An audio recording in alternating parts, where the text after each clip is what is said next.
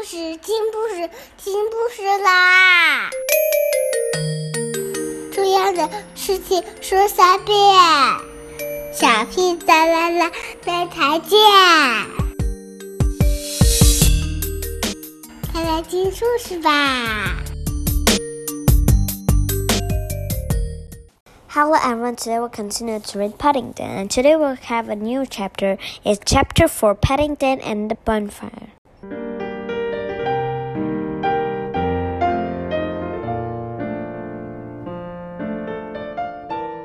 Soon after the Marrow adventure, the weather changed. It began to get colder. The leaves fell from the trees and it became dark very early in the evenings. Jonathan and Judy went back to school, and Paddington was left on his own for much of the day. But one morning, towards the end of October, a letter arrived with his name on the envelope. It was marked urgent and strictly personal, and it was in Jonathan's writing. Paddington didn't get many letters, only a occasional picture postcard from his Aunt Lucy in Peru, so it was all the more exciting. In some ways, it was a rather mysterious letter, and Paddington couldn't make head or tail of it.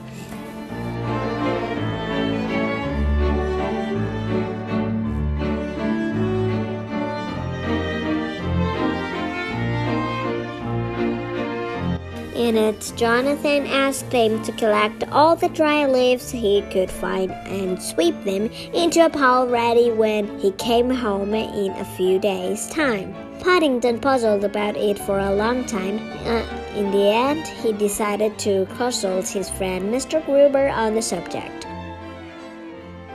Mr. Gruber knew about most things, and even if he couldn't tell the answer to a question right away, he had a huge library of books in his antique shop and, and knew just where to look. He and Paddington often had a long chat about things in the general over a morning cocoa, and Mr. Gruber liked nothing better than a help Paddington with his problems.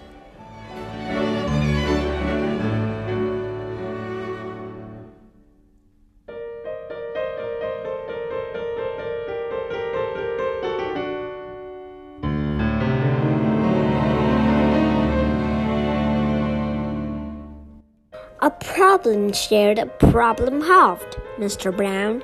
He was fond of saying, and I must say that since you came to live in the district, I've never been short of things to look up.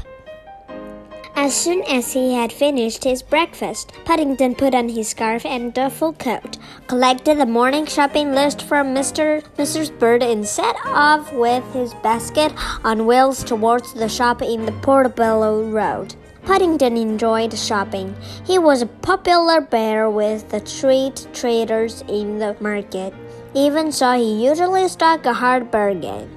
He always compared the prices on the various stalls very carefully before actually buying anything. Mrs. Bird said he made the housekeeping money go twice as far as anyone else.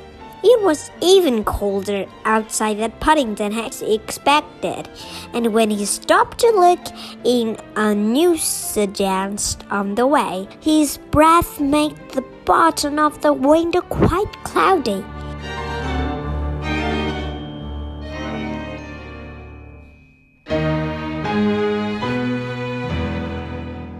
Paddington was a polite bear, and when he saw the shopkeeper glaring at him through the door, he carefully rubbed the steamy part with his paw in case anyone else wanted to look in.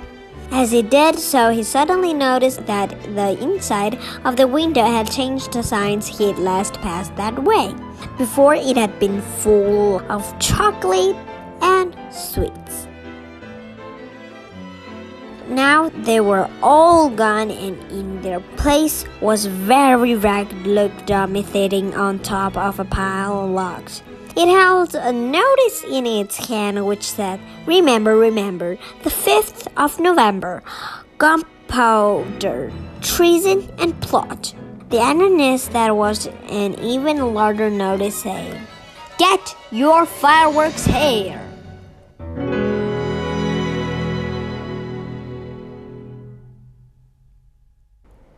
Paddington studied it all carefully for a new moment and then hurried on to Mr. Gruber's, pa- pausing only to pick up his morning supply of buns at the bakery, where he had a standing order. Now that the cold weather had set in. Mr. Gruber no longer sat on the pavement in front of his shop in the morning. Instead, he had arranged a sofa by the stove in the back of the shop. It was cozy corner, surrounded by books, but Paddington didn't like it quite so much as being outside. For one thing, the sofa was an old one that and some of the horse hairs poked through. But the quickly forgot about this as he handed Mr. Gruber his share of buns and began telling him of the morning's happenings. Okay, today we're just to have a good night, have a good dream. Um, and today's question Guess what will happen next in Paddington? Bye!